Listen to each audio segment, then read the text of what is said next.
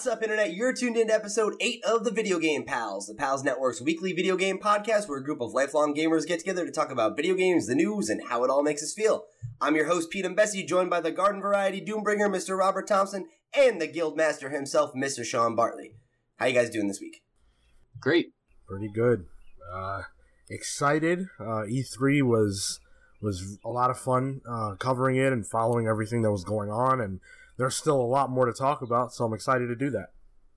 Yeah, I can't believe that this is going to be our fourth E3 episode in the span of like what a week. Mm-hmm. Riding high off the hype train, man.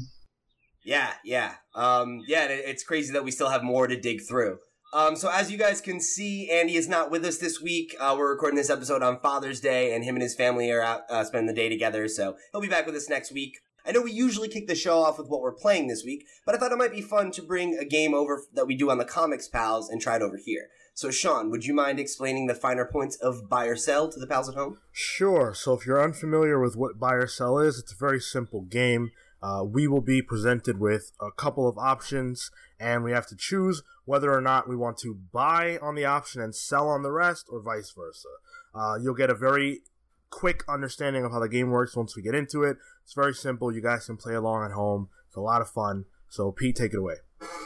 Cool. Um, all right, so for uh, our first topic, we're going to do uh, a buy or sell on Sony, Nintendo, or Microsoft. So what that means is you're going to have to pick one of these three, and their entire you know catalog, their influence, everything exists. That's the one you get to pick. The other two are gone forever, never existed. That's never existed. That's really mean. I didn't Yeah. know we were like rendering them uh, mute from space and time. I mean, Yeah, no, seriously, it's like they're gone. They never existed. And and of course, for the sake of the game, the implications of that are not they don't matter. So, like for example, you couldn't say, "Oh, well, if Nintendo didn't exist, then we would have never gotten Sony or anything like that." That, Right, that doesn't right. Yeah. that doesn't factor. Right. And like you could you could use Nintendo's influence as a factor for why you chose them. Right. But not that like, oh well, without them, neither of them exist. Because by that logic, you could say the same thing about Microsoft and Sony. Because Microsoft only got in the console game to fuck Sony. So. Uh, yeah. I have an answer. I'm ready to go. yeah, you go first, man. Go ahead. So my answer is that I'm going to buy on Sony and sell on Nintendo and Microsoft. Uh, Cool. As much as I love what Nintendo has done for gaming, and as much as I respect it, and as as much as I appreciate what they've done for me, at the end of the day, since the PlayStation, I have been on the Sony bandwagon. I've I've always had the latest Nintendo console. This is the first time that I don't. Um, but I, I have to go with Sony. The PlayStation 2 ruled my world. Uh, PlayStation 3, I, I got so much enjoyment out of that, that system. And I'm, I'm never going to stop buying whatever Sony produces uh, console wise, no matter what. Whereas with the other systems, I can pretty much take it or leave it. So I'm pretty much the same answer because almost all the same reasons. Uh, PlayStation One and even up to now to the four. I, most of the games I've I've rated like you know for top ten kind of things or best best experiences with games have almost always been on Sony, uh, barring the PC. Uh, so you know with Nintendo and uh, I, I used to have all the systems up to date until GameCube and I fell off. So there's that's clear answer. Like I'm not so much into it anymore. And with the Xbox, I've always just kind of gotten it like at the end of the the generation it's on. So I I'm not like a first adopter of like Xbox tech. Just Sony's had my heart for years, so I got to go with them. All right, so this one is like this is really hard for me because I would say that like the two companies that I most closely relate with as a gamer are Sony and Nintendo. You know, um, like I have I have a Majora's Mask tattoo and I have the fucking holy PlayStation symbols on the same arm. So it's like I have immense love for both of these companies.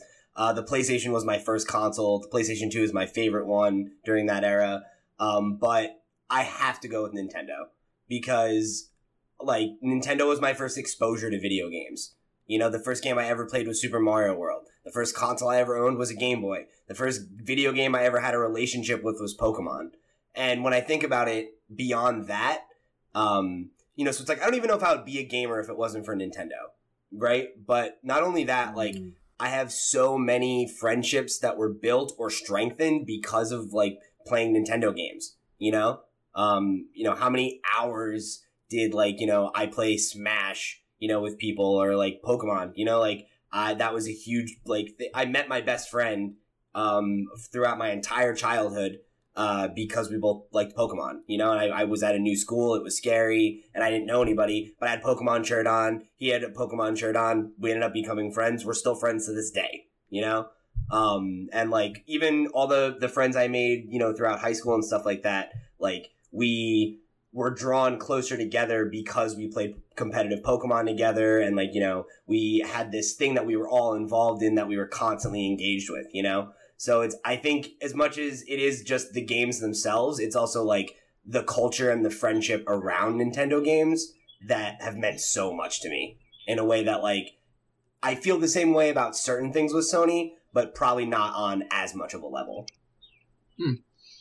It's a hard question because I know by saying Sony, I'm living in a world without Pokemon. Yeah.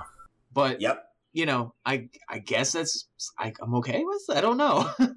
I mean, don't get me wrong. I'm not happy about my choice either. Yeah. Like you know, like this is it's like Sophie's choice, man. Yeah, it's, it's like really hard. Off your legs to save your arms. Yeah, like... it's really hard. it's painful, and I really can't help but wondering what Andy would have said. Oh yeah, yeah. I know. I really, I really, I think he probably would have went with Nintendo. I think we can ask him next we'll week. To, yeah, we'll have we'll have to figure it out. I, I might just ask him off mic because I want to know. yeah, it's a good question, man. Um, but yeah, so that's that's that's buy or sell. Um, let us know what you thought about it in the comments below, or send us uh, drop us a line at uh, thecomicspals at gmail.com. Um, speaking of which, before we jump into the news, I'm going to let you know where you can connect with us on the web. So if you want to reach out to us, send us your own buy or sell. Uh, any other questions, send us a random question of the week or maybe comment on any of the news that we talk about. You can follow our sister show at The Comics Pals on Twitter and Instagram. Or again, you can send your thoughts and questions to thecomicspals at gmail.com and we'll read them on the air. And uh, while we're at it, if you're an audio listener, we would greatly appreciate you liking the track on your platform of choice or dropping us a rating over on iTunes. Where are currently a five star rated podcast, something of which we are very proud. Or if you're listening on YouTube, make sure to like this video and subscribe to our channel if you haven't already. And as always, the most important thing you can do to help out the show is share it with your pals so they can be our pals too. So with all that out of the way, uh, let's jump into what we're playing this week, boys. Sean, why don't you uh, start us off? Cool. Uh, so this has been an extremely busy week for me because, uh, as kind of a post clearing mythic celebration slash just a bunch of friends kind of wanting to hang out together really badly, I've had a few members of my guild here hanging out in New York. Uh, and so that's been really, really cool. Uh, so I've been spending a lot of time with them. As a result of that, I haven't done too much gaming. However, I did beat Donkey Kong Country. Ooh, nice! Shit, yes, yes. Which What'd was, you think? It's a very good game. Uh, it's very enjoyable. I. It's challenging. It's very challenging, but it, you know what, man? In a way that modern games don't always, this game feels very rewarding when you get through the challenge. Uh, and that's something that old games had a lot. And this one really, I, I really felt so good about myself when I was able to get through those tough levels. And so uh, it was a great experience. Now I'm on to Donkey Kong Country 2. It's weird that nice. that DK's not in the game, or at least isn't playable for where I'm at. I don't know if he becomes playable later. Um, Pete shaking his head no, so I guess I guess that's a no. Uh, and that that that's kind of lame, but it's it's good. It's good. It, you know, it, it, it it's doing everything that the original did, but in slightly better ways so far. So I'm yeah, I'm a big fan of Donkey Kong Country 2, for sure. Three is I think probably the weakest of them, um, but still a good game. Uh, that's so cool, man. I'm really, I'm really glad that you're you're getting to dive, excuse me, dive back into those old experiences that you kind of missed out on. Yeah, I mean, uh, you were talking about how you know you have this great relationship with Nintendo products, and I didn't get my first Nintendo console until the 64. So I, you know, I I didn't have a, a Super Nintendo, and this is the first time that I'm really getting to interact with these games in my home. You know. Right, right. Yeah, dude, I I um I was lucky to have the benefit of having access to that Super Nintendo like well worn story, story that I won't tell tell again. Uh, even though I didn't have one myself, but also just because Nintendo did a really good job of porting a lot of these games to their handhelds. So like I played a lot of them on the Game Boy or the uh, you know um, Game Boy Advance in some cases, and uh, and then got really into emulators when I was in uh, in middle school and high school. hmm I didn't even know what that was until sort of recently. Really? Yeah. Yeah, I had uh, the benefit of um, uh, our friend friend of the show, Jared, uh, was like super into them and had them on like a PSP and everything. And I was like, opened that whole door to me, and I was like, oh my god, I can play. Like, I went and tried to play like as many you know region locked games and things that I could find that I'd never like made it to the states and stuff, and got super nerdy and into it. but uh, so real quick before we move on to uh, what Thompson's been playing, um, so I just I want to backpedal here because I think it's so cool that your guild members are like that they came to New York to kind of like celebrate this achievement in the game. Like that's that's fucking like that's awesome. So where where are they all from? Like are they from all over the country and Yeah, so one of them is Ooh, from wow. Washington State. Another Oh one my god.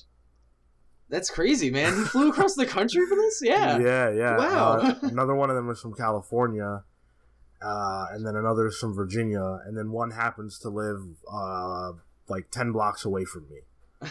So yeah, we all that's cool. yeah we Oh all my hooked God. up.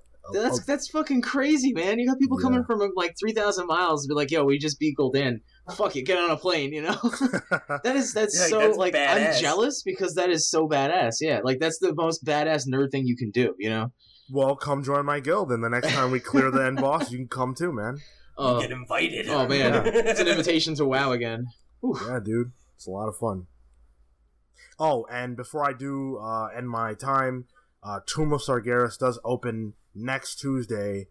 So, or I should say, this upcoming Tuesday. So, for those that are listening, it's today, right? Um, and we're very excited to jump into that, and you know, hopefully do as well or better than we did this tier. So, yeah, Well, I believe in you, man. You sound like you got Thank your uh, your guild together, and like if you have people willing to fly three thousand miles after you've beaten something, you got some really good players. So, thanks, man. So what about you, Thompson? What have you been playing this week? um, I got XCOM two on sale, and that has been a real nice gem that I'm kind of glad I held off on. Uh, the the expansion, or I guess it. It's called an expansion, or they call them DLC. I don't know. What do you want to say for it? But the XCOM 2's thing revealed at E3 looked really awesome. Um, I can I can see like why they throw it on sale because obviously the hype. And I always like wait on a game like this because there's always patches and stuff that come out, and like the ratings weren't that good when it first came out. But oh my god, it blows XCOM one out of the fucking water right now. Um, awesome. I'm so into the character creator. Um, I've just made all sorts of weird characters. Like I got Snake and I got Ocelot and everyone from Metal Gear Solid in there. Uh, you have like a stupid prop to have a dude have a cigarette in their mouth, and it just looks fucking awesome. You know, like it, it's just you get so attached to the characters, and then watching them get fucking slaughtered after 20 missions is amazing. Um, I'm having a blast with it. I haven't really played anything else besides the usual stuff like Elder Scrolls Legends and Heroes, but there uh, was there is something else. Oh yeah, I finally beat Red Alert um three again for no reason, and Command and Conquer three Tiberium Wars again for no reason because uh, a couple weeks ago I mentioned I got them, so they're off the list now. And that's pretty much it. Yeah. Cool. So yeah, as for me, uh, I finally finished Horizon Zero Dawn. Nice. So can I borrow yeah, it? Yeah, dude. No. uh, well, you know, you can borrow it if you can beat it before the DLC comes out. Mm, no, I can't. You can, man? No. Yeah, then no. uh, I I didn't get the platinum yet. I'm 78 percent of the way there now. I think. Um, so I have most of the trophies, but I still have a couple of the like collectible ones that I still have to do, and like some of the hunting challenges are still left over for me. But uh, I I finally finished the main the main you know storyline of it, and I think I'm gonna put it away for a while and come back to it when the DLCs dropped. So um, I'm I it was a great ending. Uh, you know, it's definitely you know uh, a fitting conclusion. I think to what was easily my favorite game of the year so far. One of my favorite games of the last several years. Um, and I I can't wait for the DLC because it's it's like story driven and it's pushing forward to the next chapter in like Aloy's story, and I can't wait to see what's next for her character. Um, it left in a really interesting place just because it really satisfyingly wraps up the main crux of of the narrative that's set up here but it like the universe itself there's still so much to explore you know? And like that i think is the perfect world building kind of setup you know? Because i'm totally satisfied with the story i got and if there was never another one that would be fine. But there's so there's like so many other parts of this world that have gone unexplored and uh you know i can't wait to see the rest of them. As well as answer some more of the questions I have about what's coming next and, you know, where some of the characters are left off at the conclusion of uh, of the game. Pete, do you think it's going to ever have a sequel, or is this just going to expand it upon DLC for a while? Like, I think they're definitely going to do a sequel. I Yeah. think I think this one story DLC will probably be the one big one that we get, and I would think after that we'll, they'll probably get to work on a sequel. eh, that's good to hear. I mean, it's it's neat to see like a new IP like really solidify itself and like deserve to have a sequel. You know? Absolutely. I mean, they definitely set one up. Like, there's definitely like, hey, there's you know, not to spoil anything, but there's definitely a moment post credits that's kind of like, hey, sequel. You know, like there's definitely a story. There's a continuation of this story, even though what we like the the big question of this game has been answered, but there's so much more to see for sure. Um, and uh, I think what's cool about this story DLC, the the plot hints that I've gotten from it, from what we've seen at E3 and then post E3, um, look like it's a separate story that is like related to one of the many overall narratives that are present in Horizon. And like that's what's so cool about it, you know, is like there is like the mystery of like the past and everything, but then there's also this huge developed world in the present timeline to be explored.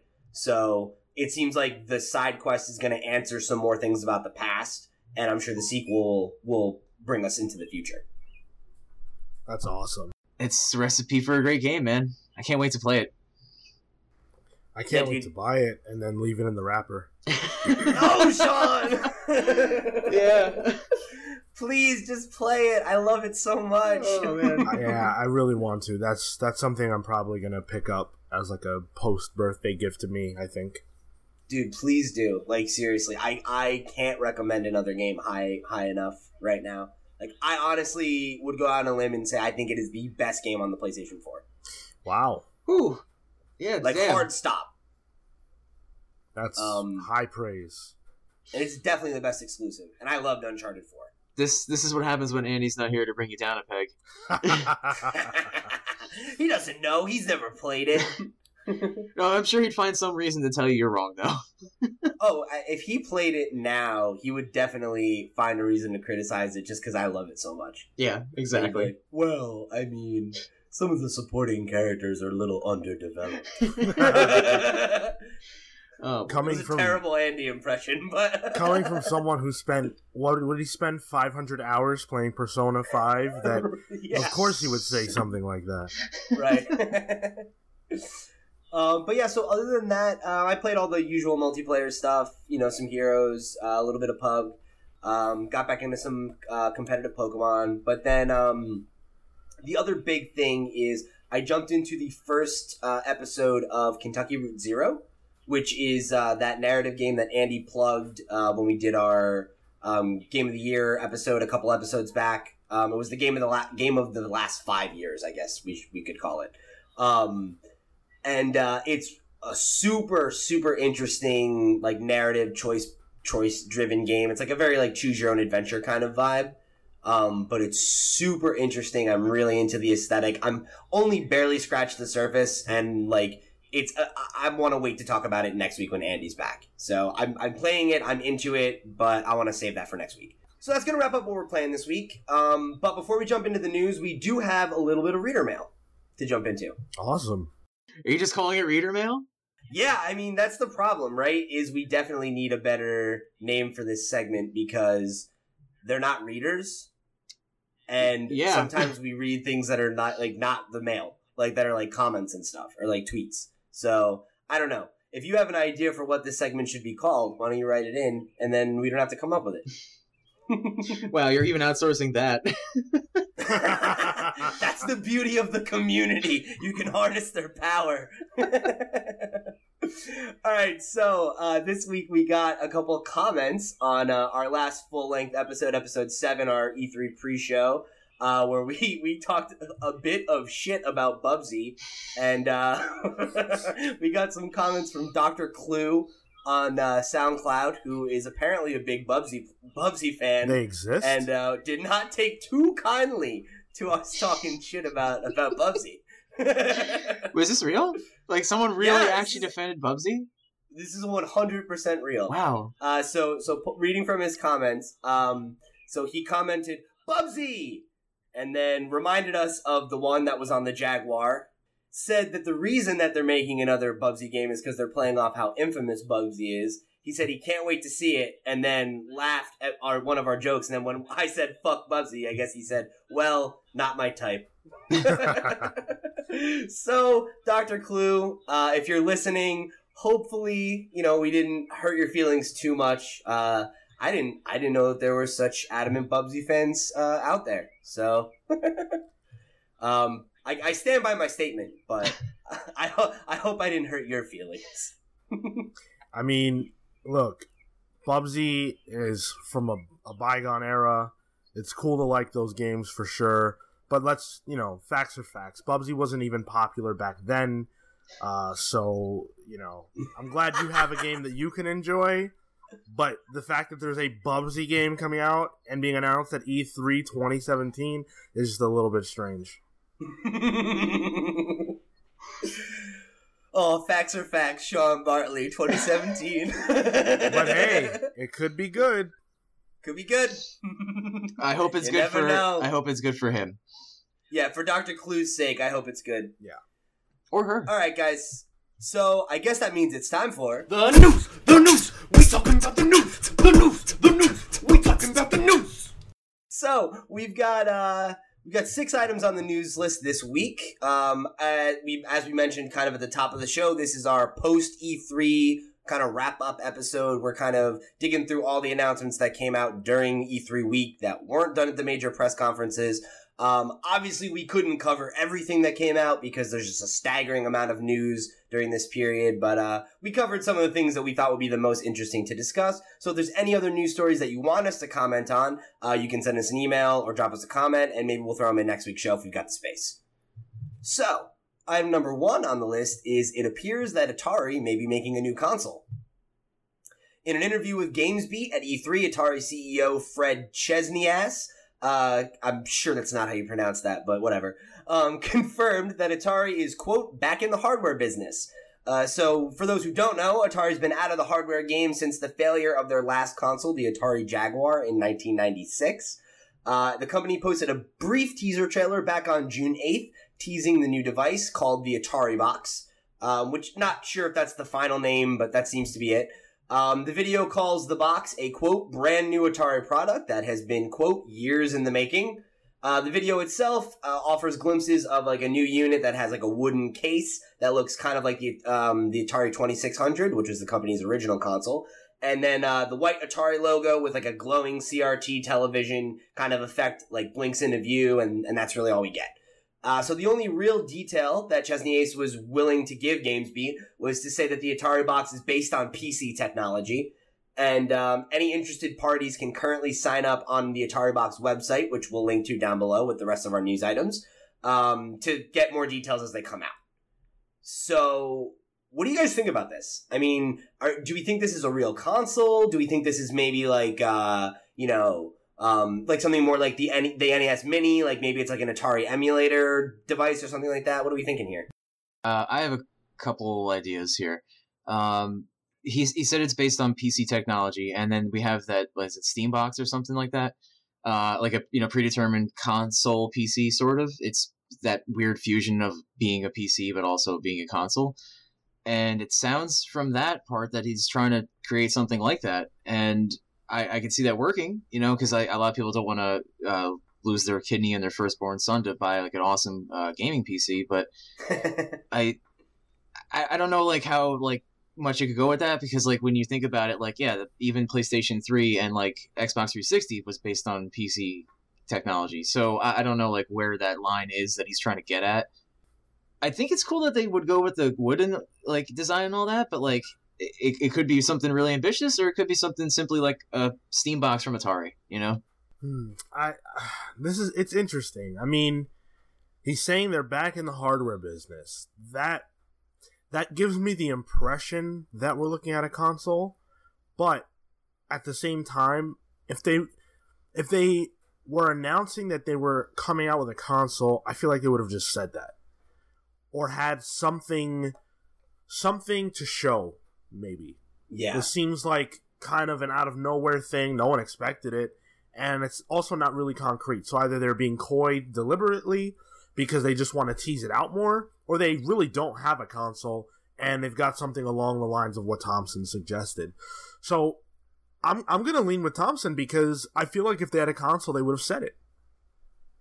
That's kind of what I'm thinking, and I just don't know that Atari has the capital to to develop something like that. That you know, Atari has not had a video game success in a very long time.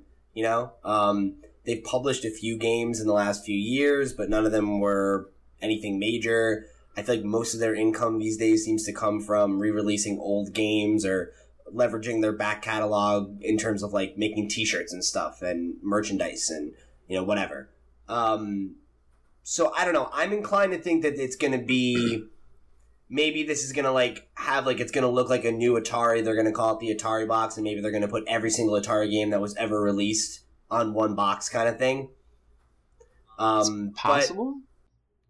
but that that seems like the thing that would make the most sense for them like for where they're at as a company and what where their where the value in them as an ip seems to be that seems to be like the most logical move in my mind but i think to sean's point um the way he's talking about it makes it sound like a new console you know like makes it sound like they're back in the hardware business and it's something they've been developing for years you know Right. years in the making and that it's based on PC, you know, architecture and stuff. And that just that doesn't sound like an emulator box. Right. That's that's what's so kind of weird about this. My question is is it even logical in 2017 to jump into the hardware game? Does it make I don't sense? think so. I don't think it does. I think we've reached the point where mm-hmm. if you're not Microsoft, Sony, or Nintendo, and you're putting out a console, you've got an uphill battle that's probably insurmountable. Yeah, I, I completely agree with that. You know, um, because like, what could they possibly do to set themselves apart? Nothing. I, I don't know how much money they have and like everything I was just looking up on Wikipedia. You know, usually you can find company assets and stuff. I'm not really finding anything concrete on them yet, but the amount of money it takes alone to develop uh, a console, let alone like produce it, uh, I don't think they have that kind of money just offhand. You know, I don't think so either. I don't think they have enough to just make something up. And if it's if it's like like a Steam box kind of thing, it's not so hard to like create that. It's more of like assembly, um, and and you know like cost reduction for the consumer. So if they can put something together and it sounds great and it does things that maybe no one else can really afford, um, that would be good. I- don't see myself getting this, whatever it is. It'd have to do something unique, and I don't know what it could do that everything else already does. You know, like if you have a PlayStation, you have every streaming service known to man. You can watch like you know Netflix and Hulu and everything else, and you can buy games and, and just got the literally don't need anything else. You know, the Xbox is, is the same way. You know, they run off of that home entertainment system kind of shit, and Plus, they also have built-in libraries, Yeah, yeah. and like Yeah. there's trust in those brands. and like to You go know, back to like- the other thing, I don't think if you made an Atari thing that had all the Atari games ever, I don't think that's a strong enough case to sell it. It's not Nintendo. You know what I mean? Like Who when people cares about that? Yeah. yeah, they're like there's there's there's good Atari games, but like you gotta look for them. Eh, you don't you don't have like when you buy the NES uh, Classic or the you know you knew you were getting something you'd enjoy, even though they stopped selling it right away. Um, it, it's just I don't think that that's a smart move. I don't know what they're doing. I mean, I could I could see it working as like a niche interest kind of device. You know, um, I- don't I don't. That's not like a fucking huge move or anything No. like that. But I I I could see the value in uh easily being able like a, a a box that plays every single classic Atari game that plugs in with an HDMI and is like an easy setup kind of mm-hmm. thing. Has all the like joysticks or controllers that you'd need, so you don't have to like emulate them in a weird way or whatever. I could see that appealing to a certain market Yeah, but, but, it's yeah, not gonna. It's not, it's not like a big major fucking move that's gonna put Atari back in the game or anything. You know? if that's the move too, they got to consider the fact that Nintendo is releasing the mini SNES, which is like the same idea. It's Yeah. another plug and play, and if that comes out anywhere close to that thing, they're gonna get crushed. I mean, Totally. especially because the SNES is like already got a better library, you know? Absolutely, no question. But uh, to bring it back to what you said, Thompson, I actually think the idea of them developing like a Steam, like co-developing a Steam box with someone, seems like the most likely scenario if this is like actually a real console. And I hadn't thought about that, but I could easily see this being hell, even Valve's way of like trying the Steam box again, you know, or like, but I don't think it's Valve, but you know, it could easily be someone being like, "Hey, we're gonna make this." You know, PC console hybrid and just slap Atari's name on it because that name has cachet. Not much anymore, but yes. Yeah, but it, it's it's way easier for to get people excited, even young kids who don't know, who've never played Atari Yeah, games or yeah, whatever. that's true. We don't have any relationship to Atari, but we know what Atari is. It means something in a way that, like, you know, new PC box company doesn't. Right. Like that's a marketing problem. That if you slap the name Atari on it, it's different. Yeah. Then you can you have this PR uh, It's gussied up. narrative already baked in. You know. it could be cool. I, I, you know, really, it's gonna come down to price. Could be good. so yeah, I don't know. It's gonna be interesting to see what this is all about. Uh, I signed our email, our our like company email up for uh, alerts about it. So Yeah, we'll we'll update you as Atari updates us. Cool. it's a good strategy. All right, so fans of Life is Strange may have some cause for concern about its prequel Into the Storm. So, uh, as we teased during our E3 special, um, there's uh, there's a little bit of uh, a little bit of controversy surrounding the game already. Um, but so let's dive into it. So, Life is Strange's upcoming prequel, Life is Strange Before the Storm, follows Chloe, who was kind of the sidekick character in the original game, uh, sometime before the events of Life is Strange, and promises to answer some burning questions fans had about the character's past. Uh, but fans of the original may be upset to hear about some announcements around the game. So first of all, the game is not going to be done by the original developer Dontnod, but instead by Deck Nine Games, who's a small developer who was previously known as Idol Minds. They have a few, um, you know, minor games under their belt, but n- not anything major that you would have heard of. Um, the next and possibly more damning issue is that Chloe's original voice actress, Ashly Burch, will not be voicing the character due to the SAG-AFTRA strike and Square Enix's choice to move forward with a non-union union actress. Though Birch did elect to work on the game as a writing consultant for the character. So uh, Burch originally took to Twitter during E3 after Microsoft's conference when the trailer for the game came out, and people started asking about if the SAG uh, AFTRA strike had affected her work on the game. Uh, she said, "Hey y'all," or quote. She said, Hey y'all, to the fans asking, I wasn't able to reprise my role as Chloe in Life is Strange Before the Storm due to the SAG-AFTRA strike. And later on in an interview with Kotaku, Burch said, I'm pretty heartbroken. It feels sort of like you were forced to put your kid up for adoption. When the strike happened, you know there will be sacrifices you have to make. This particular one is genuinely difficult for me. It wasn't one that I was anticipating. This is my sacrifice, and it's a big one. Um, so Before the Storm's first episode is going to release on August 31st. Um, and this is just a little side piece here. Uh, if you're, you know, a fan of the original, you may want to pre-order the game's deluxe edition because those who pre-order the game will not only get Chloe's outfit from the original game complete with blue hair and tattoos, but also a bonus fourth chapter, which is called Farewell, which features the game's original protagonist Max Caulfield as a playable character, as well as three additional outfits and a mixtape mode, which lets you to customize the playlist with the game soundtrack. That sucks. I mean, I, I've never played this game. I don't know anything about it, but I know from playing video games that it's very easy to become attached to the voices of these characters, and that that can be a big draw for you coming back. And any time, I mean, it's the same thing as an actor in a film not reprising their role. It's strange, and especially in video games because they're with you the entire journey. It's a personal journey that you are playing through, and this character's voice changing you know, it's it's strange and it, and it can really hamper your experience. So, and it also sounds like for her, this was a, a character that she really cared about, that was close to her, that she invested in. I mean, if she's gonna write or be a consultant for the character, then obviously she really gets it and, and has invested her time into crafting this character. So, I, I think it's really, you know, it's really unfortunate that that something got in the way of her being able to reconnect with this character and also to reconnect with her fans who were looking forward to this.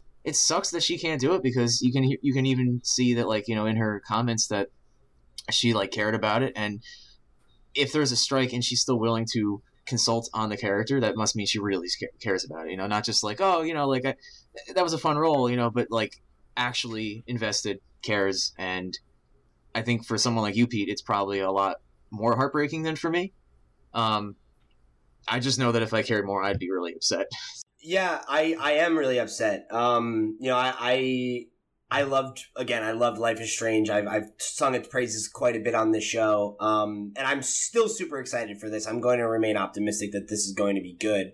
But uh, yeah, this is hard to it's hard to swallow, man. I mean, Ashly is uh, one of my. She's actually my favorite female voice actress because of this her performance in this game, and then she was Aloy Oh, in, in wow. Horizon Zero Dawn as well. that's awesome Um, yeah, yeah. So I mean, she is incredibly talented, and her performance is, you know, is Chloe's character. You know, and I I don't think that they would have even brought her on as a story consultant if they didn't realize that. You know, and how much a voice actor brings to a character, and how much their portrayal of the dialogue affects who that character is and how you feel about them. You know, uh, is is something that you definitely can't overstate. So I'm heartbroken to see that she is not going to be reprising her role. Uh, I I deeply hope that this strike is figured out before Life is Strange two, and that you know that she can reprise her role then. But uh, I am really happy that she is is taking the time to be a part of the process and you know still help shape Chloe as a character.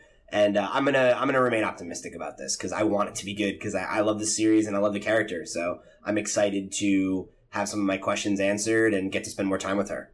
So speaking of games that I really love, uh, Undertale is coming to the PlayStation 4 and Vita. nice Uh, so it got the silliest trailer ever, which we're gonna link to down below. Uh, you can go watch it for yourself. Um, but the game is getting a physical release that includes a uh, 24 page illustrated booklet and uh, Japanese localization. And then there's also going to be a collector's edition that includes the book, the game's soundtrack, and a gold plated musical heart locket that when you open, it plays the Undertale theme. Um, so the PS4 and Vita versions are going to launch this summer, according to the official Undertale site. And there's not too much to say here other than, you know, if you're still sleeping on Undertale, please go play it. You know, I there's not a lot to discuss here, but anytime that I get to discuss Undertale and like have an opportunity to stand on a soapbox and tell people they should go play Undertale, I'm going to take that opportunity. So go play Undertale. Yeah. Uh, I do you have any idea on the price of what this is going to cost for the collector's edition? I don't know, but I'm going to get it. I'm really considering getting it. Actually, um, that's a shock. I didn't know about. Like, I care about this game so much that I would love to have that stupid little hot lo- heart locket thing. And you know, Yep. I've probably beaten the game like five times, and it its price is like like what fifteen bucks or something. I think it's it's like yeah, it's fifteen dollars. super cheap. And it if you have not played it, I it will change the way that you play games. I think. I think it's an essential. Like if you want to be a gamer, it's one of the top five kind of games you just kind of have to play. Um, it's it's incredible. It's just incredible. I agree with Pete. You know, anytime we get to talk about it, I'm super happy, and I'm just glad more people are going to have access to it now. Yeah, that's the that's the thing for me is like I know um, Toby Fox, who's the game's creator, has said on multiple occasions that the way he made the game made porting it really difficult. So the fact that it is finally coming to other platforms is great. Uh, I'm I am so excited by the idea of you know people who are not PC gamers finally getting to play this game and get this experience that um, has meant so much to all the people that have enjoyed it. You know. So uh, yeah, Sean, do you think you'll play this game on PS4? I mean, dude, I just watched the trailer and I don't know what I saw. Uh, that was extremely strange. This game should be called Yep. Life is Strange because that was strange. um, I don't know what I don't know what this is. it's an RPG. Just you have to yeah, play it's it. an Um, RPG. It's not that It's- long. It's not that long. It's, it's incredibly short, and the depth within inside of it is it's like got a, a, a Hideo Kojima kind of plot, you know, within like a small package. It's in, it's incredible. It's just it's a very special game, um, and it it's very emotional. You got to play it. Kale of the Comics Pals finally picked it up. He got through the very he got through the intro with Toriel Yeah, yeah. Thompson, and he and I, he messaged me and he was like, "Dude, I just finished my fight with Toriel. I get it. The feels. I'm in. A- and I was like, and that's yes! like that's like the yeah! tutorial, if you will. You know what I mean? Like that's like how the game is Yeah. played, and it's. I, I've never cared more about a, like an intro segment than I think that may have been one of the most like eye grabbing things. You know, I, I didn't even want to continue the game because its art style like threw me off at first, and then I just like that five minute kind of ten minute mark. I'm and I'm like, oh my fucking god, I gotta play more. You know, Yeah. it's great, it's amazing. We'll see. Maybe I, I got to see more of this. The problem is if you see more, it might spoil it for you. It's the kind of game that you really can't like. Yeah, you you really should try to go in cold. What if I what if I buy it for you? I owe you a birthday present. If I buy it for you, will you Dude, play it? All due respect, I have X amount of games that are in But- wrappers right now. This game takes like ten hours It- though. You could get through it in like ten a week. hours that I could be playing Heroes of the Storm. Dude, please. I, I really agree that you need to play some games. Like I would be the first person to say play The Last of Us, but play Undertale. Sean, I I promised you that I would read Secret Empire when it's over. Please play Undertale. You got me. You got me. That's true. All That right. is true. so I All so you'll do I'll it. Play it. I also have nothing Alright. to gain from trying to deceive you. It's a great game. You will enjoy it. You will have fun. I only say this for your I have benefit. no dog in this race. Play Undertale. It's fucking great. All right, I'll play it. awesome. See, successful segment. Moving right along. Item number four on the list is for those who don't like the white emblem on Insomniac's Spider Man suit, worry not. The game will feature different suit options. So, following Sony's conference, Insomniac confirmed on Twitter that the suit was different for a reason, saying, quote, that it's explained in the game and it has a purpose. But also confirmed, uh, with a question from a fan, that uh, players will be able to choose from a selection of alternate costumes. So, I, dude, I am like, I just wanted to bring this up because I am so not understanding all the hate for this new suit. I really like it. With the white Spidey on it, I think I, it's I cool. think it's cool. You know, Of all the things, it's one thing when people complain about it in the movies because in the movies you're looking for a very accurate uh, interpretation and representation of these characters, and even then they they always make changes, right? Always, and it is what it is. So why is it that Insomniac, who are telling an original story, which that has been confirmed from the second we saw any kind of footage from this game, why is it that they can't come up with their own suit, especially if they're going to provide us with alternate costumes, which you know they will because I've never played a Spider-Man game that didn't have alternate costumes. Right. So if you don't like it, just change the damn costume. But beyond that, why can't they have an original suit? It's an original story, an original game. Yes, original suit, no problem with it. No problem. Dude, it was so funny because like the tweet that they responded to, like where they confirmed this, was like super snarky too. They're like, "Well, it's like, it's like, why is a dumb suit white?" And it's just like, why you have to be such a dick, man? It's like the thing that you said, Sean, right? Like you see this suit and you immediately know that it's not the movie Spider-Man and it's not the comic Spider-Man. That it, it's like visual representation that this is a different new thing, and that's good. Like fuck it, we have him. Like come on, man. Like just give him a shot. Like how good this Yeah. game looks. That's what you're gonna But, and again, about. if- you've if you've played one Spider-Man game in your life, Any you know that there's always alternate costumes. So why not, instead of being negative, why not save that because you already know you'll be able to change it probably very quickly in game, and just praise the game for the qualities that you enjoy. Why be negative? Dude, plus, let's be real. There's gonna be a fucking pre-order bonus somewhere where you can get of course, the original regular suit or or some something, or, cool like shit. d- Yeah, day one. Yeah, it's like just come on, man, be cool. Yeah, I don't, I don't understand uh, the outrage. I think this suit looks really fucking cool. Yeah. You know, I, I like that it's got the white. Now I, I feel like he's got the America flag on. You know, it's, it's got all the colors, and and he's like the American dream. I think it kind of looks like a spider Yeah, and, and he's like, I think and it's cool. Spider-Man's like the everyman, you know, and like he he's like you could grow up to be, you know, like just doing your part in the world too, and like he's just trying to. He's in the heart of New York City, and he's wearing like a red, white, and blue suit, and he's saving the world, and I think it's fucking cool. And I don't like, I, I don't know. Even if you didn't like it, whatever, you can change it. So what you're saying is, if you hate this costume, that you hate America and you're not a patriot. I mean, I didn't say it, but I certainly insinuated it. What are you not like America? You just wear like an all red suit. Go back to Russia. Comrade Peter Parker. Comrade Parker. Piator. Uh, But yeah, I, you know, whatever, man. I'm I'm so looking forward to this game, and I like the suits. So everybody, leave Insomniac. Yeah, the game looks tight as hell. Come on, like just be happy that they're not like shitting on it. You know. All right, so uh, now we're going to move into some Nintendo news before we close it out and move on to the uh, meat and potatoes of the show. But um, so we got we got some unpacking to do about Metroid, boys. Well, the 10 So- second GIF is pretty much the show stealer. so I think many gamers, Sean included, felt that the announcement of Metroid Prime 4 was like probably the biggest bomb that got dropped at E3 this year. Uh, however, that wasn't the only Metroid related announcement that Nintendo had up their sleeve. So after the Nintendo Direct, uh, during uh, some of the Nintendo Treehouse stuff, uh, Metroid Samus Returns was uh, confirmed as a reimagination of the Game Boy original Metroid 2 Return of Samus that's going to be released on the 3DS. So the game is going to have a ton of new features, like a 360 aim feature, so you can aim anywhere all around. Um, but you can also play classic, so you know just forward, run, shoot, Mega Man style. Um, and then as well as a, a melee counter ability that when enemies get too close, uh, you'll have the ability at certain times to do this like melee attack and knock them away.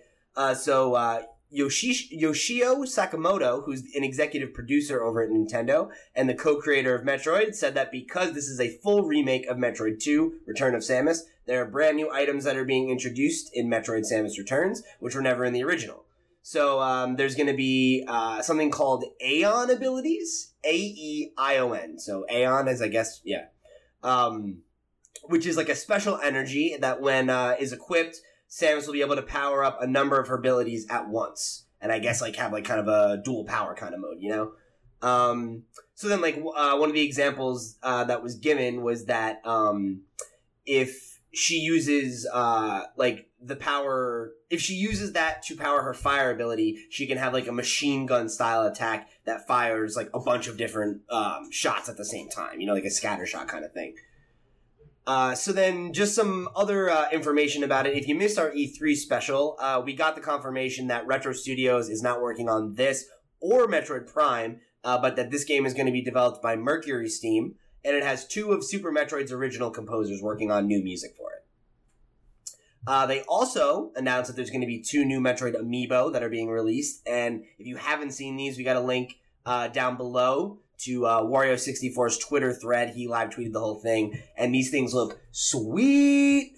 There's a, a brand new Samus amiibo that just looks really awesome. And then uh, there's a, a Metroid, like an actual Metroid amiibo, and it's got like a squishy Oh top no, that's so cool. that like you can like poke the Oh, that's membrane. so fucking cool. Like, it looks so cool, man. They're super detailed. They look really awesome. Um, and then there's going to be a special edition of the game that will include the game soundtrack. And uh, both the game and the amiibos are going to release on September 15th. So, uh, what do we think about this? So I have never played a traditional Metroid game. I've only ever played the Metroid Prime series. And Right. this gives me a reason to pick up this game. Uh, I gather that while it's a remake, there are elements to it that are sort of different. So I think you, you mentioned like you can shoot in 360, which you know Yeah. Bunch of new items and so stuff like that's that. cool. I, I think if you're gonna remake it anyway, and it's not just you know taking the game and porting it over with maybe some like updated graphics, I think that you should you should try to maybe implement some new stuff. It is you know it's what 20 years, 30 years after the release of the game, so I think that makes perfect sense. But um, this gives me a reason to go and check that out, and um, I think that's great. As far as the amiibos, I don't really care about those. That's not a thing that I uh, invest in. However, these do look really cool. So I- I'm glad that Nintendo is finally showing Samus and the Metroid series some love after sort of abandoning them for a while after Other M. And even before Other M, there was just a lull. And so I'm glad that they're finally getting back to Samus. So I'm gonna I want to let, Thompson react to that, but that takes us to our next little bit of Metroid news here, which is um, that that you know this announcement of these two games were not all that Nintendo had to say about the Metroid franchise. So when speaking with Polygon at E3, Nintendo of America's president Reggie Fils-Aimé uh, said, "quote We wanted to make it clear that Metroid is an important franchise for us." As, as we think about how to satisfy the needs to the Metroid fans, we needed to make sure they understood that there was a great console experience coming in addition to Metroid Samus Returns coming on Nintendo 3DS. And then when asked why both of these games weren't coming to Switch, Reggie said something which seems to confirm a lot of the stuff that the notions that we've had about the 3DS over the last few episodes. So I just wanted to throw this out there as well. There's over 66 million of these devices out in the hands of consumers. From our perspective, that be- what better way to re-engage fan love with the Metroid franchise than to create a game that's playable on 66 million devices, and then follow along with the Metroid experience on Nintendo Switch, when at that point, the install base for that system will be significantly higher than what it is today.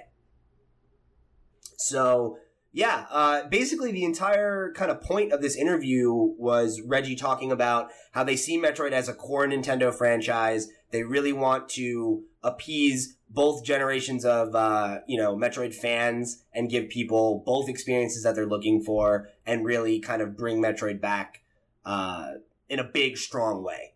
You know, and, and that the reason that they announced Metroid Prime 4 so early, uh, was because you know they they do see it as a core franchise and they want to show the fans out there who have been asking for Metroid that they are kind of dedicated to bringing it back and speaking to those people again. Right. Um, you know, like that's actually like what I was gonna say before you read it. Uh, I didn't even realize we was gonna bring that up. I, you know, I, am really excited that they're remaking this game because like I never played anything. Um, I think I played for like ten minutes of the original Metroid, but other than that, it was like Primes all the way, right? Um, I didn't play Yeah. Other M. I heard it was shit, so I didn't play it. Um, uh, Fuck you, Team Ninja. yeah, I mean, it's just it's one of those things that like I'm still in the camp that I have my 3DS and I'm still kind of looking for something to put on that 3DS. You know, like I'm not ready to. Even if I got a Switch, I'm not ready to say like I'm done with it because it's a good handheld system. I like it. I would like something, uh, you know, besides Pokemon on it recently. it- That is really all I can use it for. But there's you know there's games out there that are good for the 3DS, and like bringing this game to it with the enhanced controls is a perfect way for me to like you know one jump into the series because I don't know shit about Metroid or, or Samus's story other than there's brain eating things and you know Prime storyline. So and the uh you know and number two, it's like it's gonna keep my 3ds have a little bit more blood in it, and I don't feel um that I have to throw it away just yet. And you know that's that's kind of like good for me. I don't know if it's good for Nintendo because if there's people like me who don't want to necessarily jump on the Switch, uh, and they have more games coming out for the 3DS. I know it's like dying, but it's they might delay it for a year if I like really want to go to the Switch. Uh, you know, it should be good. It's just um, Prime, you know, the new Prime game. Uh, I can't say I'm hyped for because I don't know what it looks like or anything. Um, it's it, you know, it's one of those things that like I really do want the Switch. I don't know when I can really afford to get one or like sink time into it. I appreciate that they have the nod to the 3DS owners and to the old school games, and like Reggie was said, uh, that they appreciate the franchise, that they do see it as something that they could stand on. You know, like they have, they've done a remake of just about everything at this point. You know, Star Fox included, and like Samus is just kind of there. Doesn't really fit into what Nintendo does a lot of times, and I'm glad it's getting like the the Switch to like really show it. You know. Yeah, dude, and I, I think it's cool because I think I feel like this is really the right time for Metroid to come back. You know, we, talked a lot about in our E3 special about how Nintendo has gotten a lot of goodwill lately. They've been making a lot of really smart business decisions and and moves that have ingratiated them to gamers. And I think they're really trying to aim at an older audience. They're trying to win back lapsed Nintendo fans uh, and millennials and you know just older people, and it's working and those people they care about metroid you know and and if they don't they can be made to care about metroid you know because they want bigger you know quality console experiences from nintendo and metroid frankly fills a gap a very much needed gap in nintendo's uh, offerings because it's more mature you know like even zelda which is a game that absolutely appeals to adults it's it's very um you know, it's they're all they're very kid friendly. Metroid is definitely a more you know Metroid Prime was T. You know, it was, it was like one of the only Nintendo first party T rated games, and uh, and that makes sense. You know, like Metroid can. I think really come out and shine now because people give a shit about Nintendo. They're ravenous for software, and uh, and Metroid's frankly been overdue. And you know, I, I they're not. It doesn't seem like they're gonna just fart it out like they did with uh, with Star Fox and Platinum. You know, it seems like actually talented developers are working on it. So yeah, Um, yeah, that's like that's like another thing I'm thinking of too. It's like I'm really glad actually that they have separate studios for these two games because it does get to have that certain feel. Like each studio can focus on like what it feels like to play that game. Because primes are obviously different than the old school games, right? It like just controls Right. and everything. So if you had them doing the same stu like not necessarily wrong if the same studio is doing both, but having them separate gives them the time to like really understand what makes that game special. You know, like why do people want to play Prime games over the other school? You know, like why do they want to play the side scroller one versus the Prime game? And, and they can dedicate more resources and time to making it truly feel like what you'd want to play if you're into that game, Uh, like that side of the game. Because there, there's probably someone out there who just doesn't like Primes because of the way it plays. You know, not like it's a bad game, just oh, I don't like the the camera or something, or you know, or just because it's not a Metroidvania. exactly, yeah, yeah. you know, which is not what they want. And that's cool because I think it speaks to the point that Reggie made is that like they see Metroid as a core franchise because Mario and Zelda both have two different Yeah, yeah, flavors. and they're giving it the respect, and they've acknowledged that they're both yeah, the respect it deserves as a Nintendo franchise that has been there and has done big things. I mean, you don't put a character into like Super Smash Brothers if you don't kind of care about them. You know, at least a little bit. I don't know, man. They do. They did put ice climbers in it. There's someone at Nintendo who just like absolutely is ravenous for that game. You know what I mean? Who's just like, man, the fucking Ice Climbers was the magnum opus of Nintendo, and every year, Where's my fucking ice climbers? you know, We've there's someone in their development team that thinks that. I know that. That's gotta be a thing. dude. They put they put uh Samus in the original uh Smash without there even being, unless I'm somehow mistaken, a Metroid game for the Nintendo 64. No, I, I no, there I was think never you're a Metroid absolutely game right. on N64. That's insane. Yeah, they yeah, so Yeah. they like tout her around like, oh, look at this icon of gaming, but we don't have any games to back it up right currently. You know, that's like silly, I, and they're not gonna just shit out another Star Fox game or something. So that's good.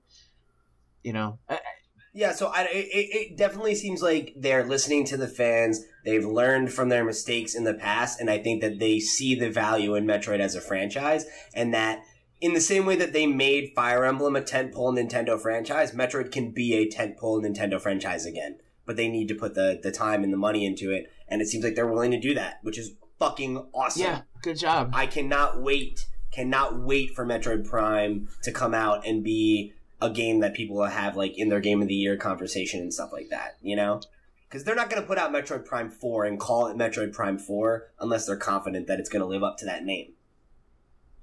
So it's gonna be good. Yeah. Not even could be. I'm no, confident it's it's gonna Me be good. too. Yeah, I'm I'm positive it'll be good. Nint- right now, like maybe it's just hype, but I feel like right now Nintendo's on their high and they know what they're doing. They have it understood and they're in They got us eating out of the palm of yeah, their hand. but they have a nice like connect. Like you said, they're listening. You know, they have a connection to the the people who like gave them their money and their core. And I think that isn't necessarily something they've had. You know, they've always made good products, but they haven't.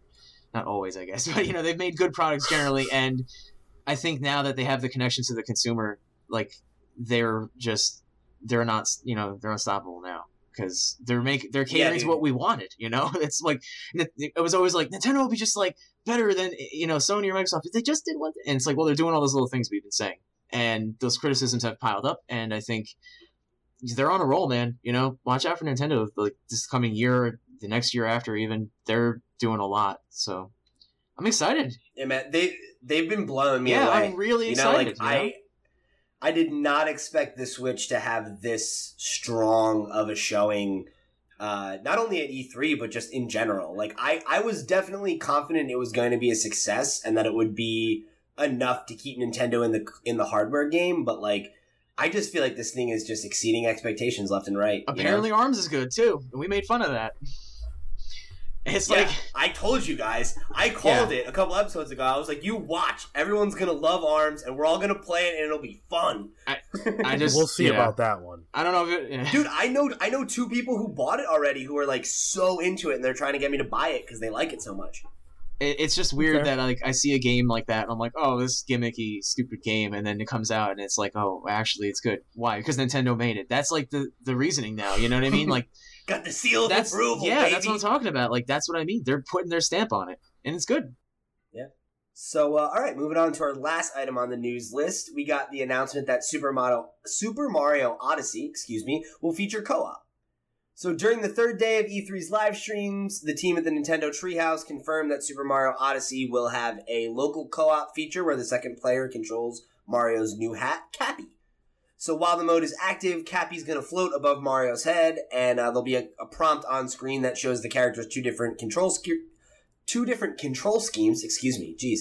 Um, so Mario still like has his traditional running and jumping moves, and he still controls the camera, but he no longer has control of the hat. So um, apparently, there's a way that he can still kind of rein in the hat player a little bit to some degree, but it wasn't shown during the stream.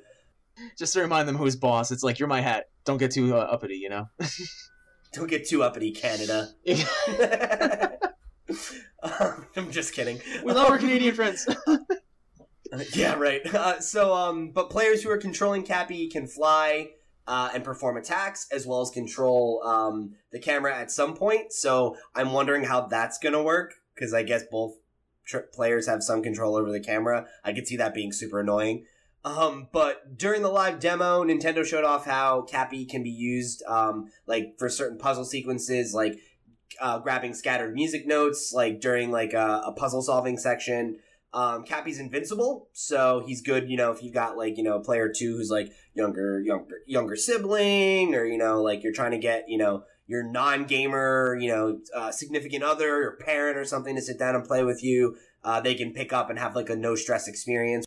So um, this is pretty cool. They, uh, you know, the the development team that said they were inspired to do this because every Nintendo Switch comes packed with two controllers. So you know, if you've got a second player and you want to sit down and play Mario Odyssey together, it looks like you're gonna have the option to do that. It's awesome. Also, be really fun for like Let's Plays and stuff. You know, there are a ton of reasons why this is awesome. Uh, least of which is like what you're, uh, for me at least, what you're saying. Like I wasn't even considering, you know, involving a younger sibling or a parent or somebody involved with that. I think this is great for marketing because Mario's a game system or uh, hardware seller, and you know, if if it's someone like me sleeping on the Switch for a while, and and one of you guys had Odyssey, and you're just like, hey, check it out, and you play it too for a little bit, right? It's it's exposure to the game for people who may not have a chance to Yep. even try it, um, to you know see what it's like and and see what the hype is about, you know, and even if even if you're just playing at his hat, um, it sounds like you have interestingly uh, a unique playing style, which I can't figure out why you know a hat would be able to do things. But eh, fuck it, you know, it's probably some story thing. Um, the other thing that's really cool, I think, is this is a Mario co-op, which I think is just right off the bat pretty groundbreaking to me. I mean, like a mainline Mario co-op game. You know, this is designed for the Switch. This is designed for friends. This is designed to be what they want the Switch to show off, and I think this is going to be just awesome experience for people. And I, I really like you know having the. It's just like these weird, you know, the trailer shows him like controlling a T Rex, and so it's fucking weird, but I love it. You know, um, it's like the photorealistic humans are so weird. I, I don't care what it looks like. It just looks cool, you know, and like that's that's so neat. You know, it's not to me, it's not like gimmicky even. You know, uh, like the jetpack, uh, the water pack and Sunshine. Like I, I was turned off to it because it looked too gimmicky for me. You know, um, obviously the hat's a gimmick, but this just looks like it's cool to do. You know, it's fun to do. Like you're just gonna be like, I don't have to control this enemy, but like I'm gonna stack Goombas for no fucking reason. You know, and like why not you know like part of the mario games for me that i've liked you know from when i played the 64 game was the exploration of it too you know even if you weren't in a, a portrait doing the world there was just fun things to go around and do you know and that's what this game looks like they just embraced the fun of it which is awesome you know i'm excited for mario again too Um, the only thing I really have to say about this that I didn't during our E3 special is that um, I I'm really excited nowadays. Anytime that a game is bringing something to the table that allows me to sit with my friends and play at home, not need to be on the internet to do it, and this is that. So when I eventually do get a Switch and I buy this game, if it is good, which it probably will be, that's something that I can do with my brother. That's something that I can do with any of my friends who might come by that want to play the game. don't own it and just want to see what's you know what it is, um, and not have to just watch me play. You know, they can actively engage in it. I think that's cool, and uh, you know, I more praise for Nintendo. You know, what else can we say? Yeah. And they they didn't confirm this, but I would imagine it's probably going to be like the co-op stuff that they featured in Mario Galaxy, where like it's jump in, jump out. So like it would be really cool if like you have a friend who wants to just come over and see, and you don't need to like start a whole new game. They can just pick up the other Switch controller and be like, "Hey, let's play." Yeah, yeah. And I think that's like like you're so right that the co-op like in the same room stuff that's always been Nintendo's strength where everyone else has faltered and it's even better on the Switch because of how easy it is to bring the Switch somewhere and just plop down and play. But like I also think that one of the biggest advantages the Switch has is how quick everything is. You know how see how quickly you can be picking it up and playing a game and not have a million distractions or load times or all this shit. And like that even just the picking up like oh hey you want to check out the game? We'll slide the two controllers off and we're fucking ready to go. And it's like that's gonna that's perfect. It's the perfect way to give people just a little little taste of that nintendo smack and make them come back for more Nintendo has had the best marketing strategy ever of turn, turning everyone who has a Switch into a walking demo, which is amazing. yeah dude Yeah, yeah, I mean, and it's it's crazy because Andy called this forever ago. When I remember, I was like, I feel like it's such a mistake that they're staggering these these releases out so far. But like, he was so right that it's just like if the Switch is good, you have a whole year of people just evangelizing it because they love it so much. And here I am Yeah, doing that. yeah. So, well, like yeah, time yeah. will tell. If if you know if it's if it's shitty by November, we'll all hear bad things. But I don't think it's gonna happen. So, you know, no this- way. I, I honestly I think the Switch is like it's on such a good track right Yeah, now. you know? absolutely. Like if they don't if they don't drop the ball by like 2019, you know, like if if we have if we come out of E3 next year and there's another line of games set up for 2019 that we're just as excited for or we know when Metroid Prime is coming or we you know, we get the announcement of Smash. Like they still have so many fucking things up their sleeve. We haven't gotten the Smash game. We haven't gotten a Pokemon game. We know Metroid Prime is on the way. And like that's that's a huge. And then we have all these other little smaller games like Kirby and Yoshi that might not be system sellers, but that Nintendo fans give a shit about and that are fun for kids and that are good gap fillers. And then they're bringing stuff like Rocket League over. Like, if they keep this momentum going, even if it isn't competing with PS4 and Xbox, which I don't think it was ever supposed to do, it's going to carve out its own nice little niche and it's going to be fucking fine. And we're going to start getting exclusives from third parties and stuff, I think, because why wouldn't we? We always got them on the 3DS. As long as there's an install base, people will put smaller games on the Switch and let them, you know, let them live their life there. I know. I just I hold out for things like having Advance Wars on the Switch, where it's like you could be walking down the street and like have a, a Wi-Fi battle with some other person. You know, that that would be so fucking cool. You know, it's like ga- games like that are so Yeah, at dude. home at something like the Switch. You know, like they were they were made for that. You know, like and now that now that it's here, you know, I, I can't wait to see the little things we're gonna get. Yeah, man, and like stuff like Rocket League, where That's it's incredible. like I can't wait to like take that to the bar. You know, like I take Mario Kart to the bar sometimes, where I, I have a you know a bar in town where I'm a regular, and I know the the bartender, and like you know uh, our group of friends usually goes there once in, like once a week and have a night where we're you know the biggest group there, and he lets us hook up the Switch to the TV and everything. I can't wait to fucking bring Rocket League and be playing that out, you know, and stuff like that, and. I, just, I don't know. I feel like the Switch is in such a good place right now, and I just can't wait to see where it is in another year. And you know, when they finally start getting some of the stuff that we've been asking for, like where's Netflix, where's Hulu, where's Virtual Console, like all that stuff still needs to come. But the fact that like I'm having such a good time with it and so high on it, even though it doesn't have any of that stuff, is a good sign. Uh, okay, so we're gonna move over to our main topic of the show today, the meat and potatoes, as it were. Uh, so I wanted to ask you guys, based on this year's E3, um, do we still need E3? Has the show outlived its usefulness? Uh, you know, is it still relevant in the same way that it used to be? Do you think it's going to be around in a couple of years? What you know? What are your guys' thoughts on this? Yeah, I think that E3 is very much still relevant and necessary. Uh, so all the other entertainment genres have their own version of this. I, gu- I gu- well, maybe with the exception of film, I guess they don't really have. But even then, there are there's there there's like um what are those things called in television where they they come and they sort of announce the new television shows for all the networks. Um, yeah, I can't. The Andy would know. Yeah, Yeah, he would. It's not. It's not for. Um, it's not for casual people. It is for people in the business, but you do get a lot of announcement. You get the actors coming, sort of talking about their shows, things like that. You we have Comic Con. You know, we have all these events, and I think that games they they should be right there in that mix in terms of Yeah. having their own version of that. Um, I think that for me, even as someone who's not as invested in gaming as I was uh, years prior, I still get excited around E3 time. And I still pay attention to what's going on. And I still catch the press conferences if I can. And I still get hyped. And I think that that hype will carry over. For me, when I see when I see a game announced at E3 that I get excited about, I, I, I go pick it up, you know? Um, I don't forget about that game.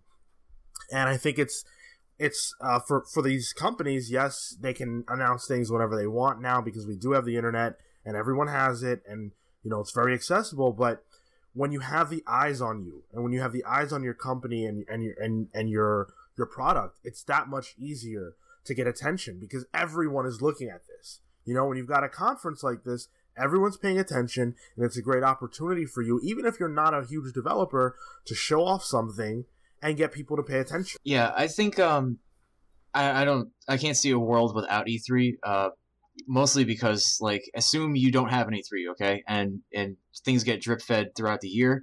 Uh, huge announcements come out and all that.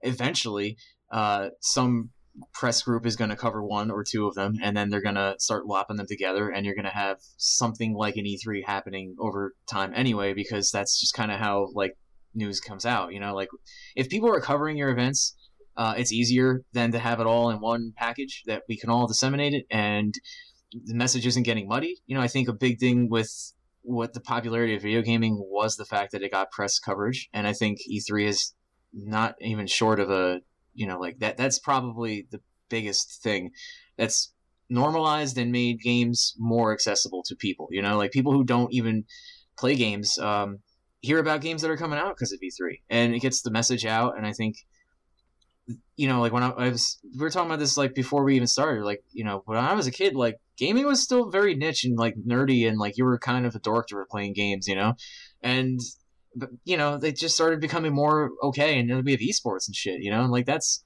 that's crazy. When I was growing up, like I, I've never have imagined something like esports even existing because it was just like not taboo, but like frowned upon. Like ah, you know, like only the nerds play games and all that. I think for yeah. I think if you have, you know, Sony's trying to put out their games, let's say, and Microsoft wants to like sell their games, and everyone wants to have a forum to put their games out, it would be so chaotic to have, you know, six different events throughout the year, all trying to get their word out, and I think that you can't really do that because it's just.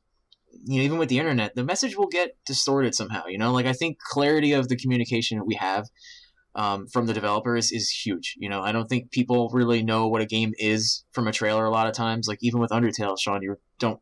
We had to say it's an RPG. You know, um, so it's just it's just one of those things that the clear line of communication um, is is a huge bonus, and I think uh, it would eventually just kind of turn into an E3 type event if we didn't have one anyway. Plus, there now gaming is millions and millions of dollars worth of business. You know, like there is huge, like Destiny had what like a, like a five hundred fucking million dollar budget or some shit. You know, it, that's huge. You know, like that's movie level production and quality and and money, and even yeah, more. and like if you're spending that much money. You really want your message to get out there, you know. Not that Destiny had any trouble getting heard. It's just I can't imagine something having that much uh, time and effort and money put into it that doesn't have its own forum, you know, like whatever it is for movies and stuff, you know, uh, you know, what, you know, Comic Con, great example, you know, there, there's gotta be some, and even Comic Con, it was like cons all over the country and there's two of them. There's San Diego and the New York one. So like that is huge. Obviously it gets bigger every year. Um, we're lucky we only have one E3, you know, like it's nuts. The, the amount of Yeah. shit that Well, I mean, we do we do have other shows. Yeah. Like you have like um, you know, like or like PSX is like something like you're talking about, where that's Sony's big Right. show where they talk to specifically Sony fans, and then there's like Paris Games Week and GDC, and there are all these other or PAX, which is like a more fan oriented thing. But yeah, like to your point, I like E3 is like E3 is like the Oscars of video games. You know, it's it's the one week of the year where everybody gets together to celebrate games and get excited about games. And to your point, like speaks to the average consumer. You know, like the New York Times isn't fucking writing or Forbes isn't writing about PSX, but they're writing about E3. You know, and the big announcements that come out of E3 because they matter to like American industry. You know, not just um, not just to the enthusiast crowd which is I, I think it is it, yeah i think it is totally valuable to have like a big like I, I think for companies it's probably in a lot of ways more valuable to have their own show because like you do you can speak directly to your fans and you do sometimes be able to like steal the news week right? Like when marvel uh, announced a couple years ago that they weren't going to go to san diego and they instead had that big marvel press event where they announced their plans until 2020 you know um, and I think there is a benefit to that as well. But I think what's so cool about E3 is that it is an event. You know, everyone is talking about video games during E3. Everyone's paying attention. And if you do have a really big, exciting announcement, I do think it probably does get more hype or more attention, whatever you want to call it, because everyone's mind is there. It isn't this, oh shit, this announcement, like, let's hype it up. It's like, I'm already ready. Like, what is the big thing? And then it happens, and then there's the pop, you know? And yeah, it's competitive. Yeah, there's a million other announcements coming out and you have to share the spotlight. But if you steal the show, like if you win E3, that's huge. You know, like it, it, it's relevant in a way that having your own event isn't, you know? Like a Nintendo Direct is an event every time it happens, but it's not E3. You know? Not everyone watches Nintendo Directs. A lot of gamers tune in for E3. Not to mention, uh, with this question, you know, what are the downsides of there being E3, right? Like, why wouldn't there be an E3? Why would we even consider a world without an E3? Because it's so. There's just nothing bad about it. It helps the industry because it gets. It's part of our culture, right. too. It gets eyes on the industry. Casual people know about it. It gets even them excited about games, whereas they're not on IGN every night, right? They don't they don't look yeah. at these websites looking for game news. Um, so there's nothing, there's no reason for it not to exist. Uh, it's helpful. It's been a staple of the industry for many years, and I don't see any reason at all for it to go away at any point in time. And it's a, been a part of my life for forever. So I, I want it personally. I think it's great for the industry, and uh, I'm I'm glad that it exists. Yeah, I think I think really the only the only reason I see it falling away or struggling is I think uh, to the point that you made earlier, Sean, is that like the, it, there's no need for it anymore. You know, back in the day, like you needed to have E3 because that was where all the game announcements came out. You know, and like you would, you know, maybe you'd get announcements in magazines or whatever once in a while, but those are not, those are never going to be the same thing as like we're saying E3 is. Like E3 is a big major event where non games press talk about games, where you know, the not hardcore enthusiasts are actually going to hear about the shit that comes out of it.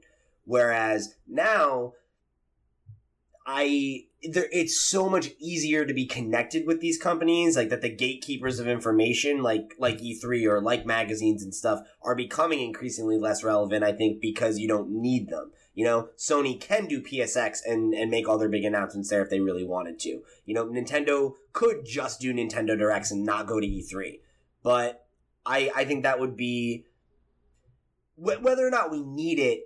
I think the industry would be lesser without it because it is such a big. It is an event in a way that I don't think anything else is. Like I get excited for PSX, you know, and all that stuff. I love watching Nintendo Directs, but like E3 is like, you know, it's the Oscars, it's the Super Bowl, it's it's video games big fucking week. It's our it's our week to all come together and be excited about games and celebrate them. You know, and, and I think I think there's value in that. I see. I think that E3 is necessary and vital because of everything you just said, right? Like casual. Like my girlfriend knows what E3 is. She has. If I said PSX, she would say, "What the hell is that?" You know, like right, yeah. if I said Tokyo Game Show, what is that? They don't. People don't know what those things are. Those are very much lesser, right? I think sure. that for I think that just comparing comic books to games, right? I think that E3 is more important for games than than uh, Comic Con is for comics because for comic books, those those conventions don't do a ton for actual books. For movies, Yeah. they do a lot. All that stuff, that's great. But for comic books, th- th- you know, like th- those things are pushed to the side almost at those conventions. E3 yeah, is especially at San Diego. E3 is game focused. People who tune into that are gamers that care, or casual people who have a loose interest in gaming that are excited because there's something hype going on. And I think that that's super important because we, you know, we don't have the numbers in front of us, but something like that is going to draw people in to buy these games. You know, Yep. absolutely. And I think that it drives sales. I think it drives interest in way, in a way that nothing else that any of these co- companies do outside of E E3. Yeah, and like you know, on top of driving sales, there there's a ton of little developers that show up to E3 now, right? That you never hear about these little games that just like are amazing little things that pop in that no one's talked about. You know, like no, there's there's no like press coverage of it really. There's not going to be a stream of it. There's not, none of that crap. But somehow the story gets out. Oh, this game like a secret, you know, like little corner of E3 that no one was playing, and then like that game And that's how it gets press coverage because oh, the games media is there playing Right. games, and they see something that catches their eye, and then we hear So like you it. could relegate everything to PSXs and Nintendo Directs, but you would lose all those little uh, developers and all those little nuances that have come to make the show what it is. And like that's that's part of the blood of gaming is you know get, getting the word out about you even you know it's like having Kickstarter. You know anyone can have a Kickstarter for anything, right? You're gonna search through a bajillion things for looking for one thing, probably not. But if it's like in your face and and you see like the list of games, even if you've never heard about you know 50 of them, you might say, I don't know what this title is. Oh my god, I can look at it. I have a title. Holy shit, that's huge right off the bat. Just having a name is huge because there's so much shit. I can't imagine it working um, without something like this. Like like I was saying before, like something else like this would turn into a any three kind of like event. Maybe not as big, but at least for the smaller guys, right? Like all the indies would have to have some kind of indie dev event because if you're a small developer, you can't have a PSX. Right. Yeah, Sony could do their own event, Ubisoft could do their own event. You know, EA is calling EA Play not an E3 event, but they do it the same fucking week as E3 Right. because of course, because E3 is the week. Yeah, yeah, and and it would it would be like in my opinion, it would just be foolish to not have, um, you know, this platform out there, especially for people who don't follow the industry very well. Like I, I don't have much of a trouble uh, much trouble, uh, you know, figuring out what a lot of these are, but I spend time looking at this crap, and for somebody who just was like. oh, you do a podcast every week Yeah, about that games too. too. and know? it's like for a lot of people, I know that they, you know, wake up, go about their lives, they don't hear about games for months on end sometimes, and then they say, "Oh shit, did you hear about this one game?" And all of a sudden they're back into it, and that's because of E3 mostly. You know, um, they might hear something drip fed from another source, but it's probably because E3 started it, and maybe someone else like you know you you tease the game, uh, you know, Metroid Prime Four, great example. A 10 second GIF is is considered to be one of the best announcements of the show for for like four days of show, five days of show, or some shit like that. And Yeah. it's just a picture saying we're gonna do a thing in the future. We don't even like have a day, and and, and it you know it took headlines. It, that doesn't speak to the power of E3. I don't really know what does. You know. well said. yeah, I think that's a good place to uh, wrap up this conversation. So, if you guys want to let us know your thoughts on E3, what you thought about any of the announcements, what do you think E3 should still be around? You can let us know in the comments below or uh, send us an email at thecomicspals at gmail.com. That's T H E C O M I C S P A L S at gmail.com. Uh, or, you know, um, you can reach out to any of our individual uh, Twitter accounts, which we have in the description down below, with the rest of our news items. You know, if you want to go check out any of the stories, check out any of the trailers that we talked about for yourself, please do. Man, this is I'm, I'm getting real lost in this this whole rigmarole. but uh, if you're an audio listener and you're uh, you're over on SoundCloud, drop us a like. Um, if you're on iTunes, we would greatly appreciate it if you left us a rating. Where we are currently a five star rated podcast, so you can keep that up or give us some constructive criticism uh, which you know so we'll, we'll take it we're always appreciated and if you're over on youtube you can uh, like the video share it with a friend and subscribe to the channel if you haven't already and uh, you know we'll catch you guys next week for episode 9 of the video game pals Take care, guys. Peace.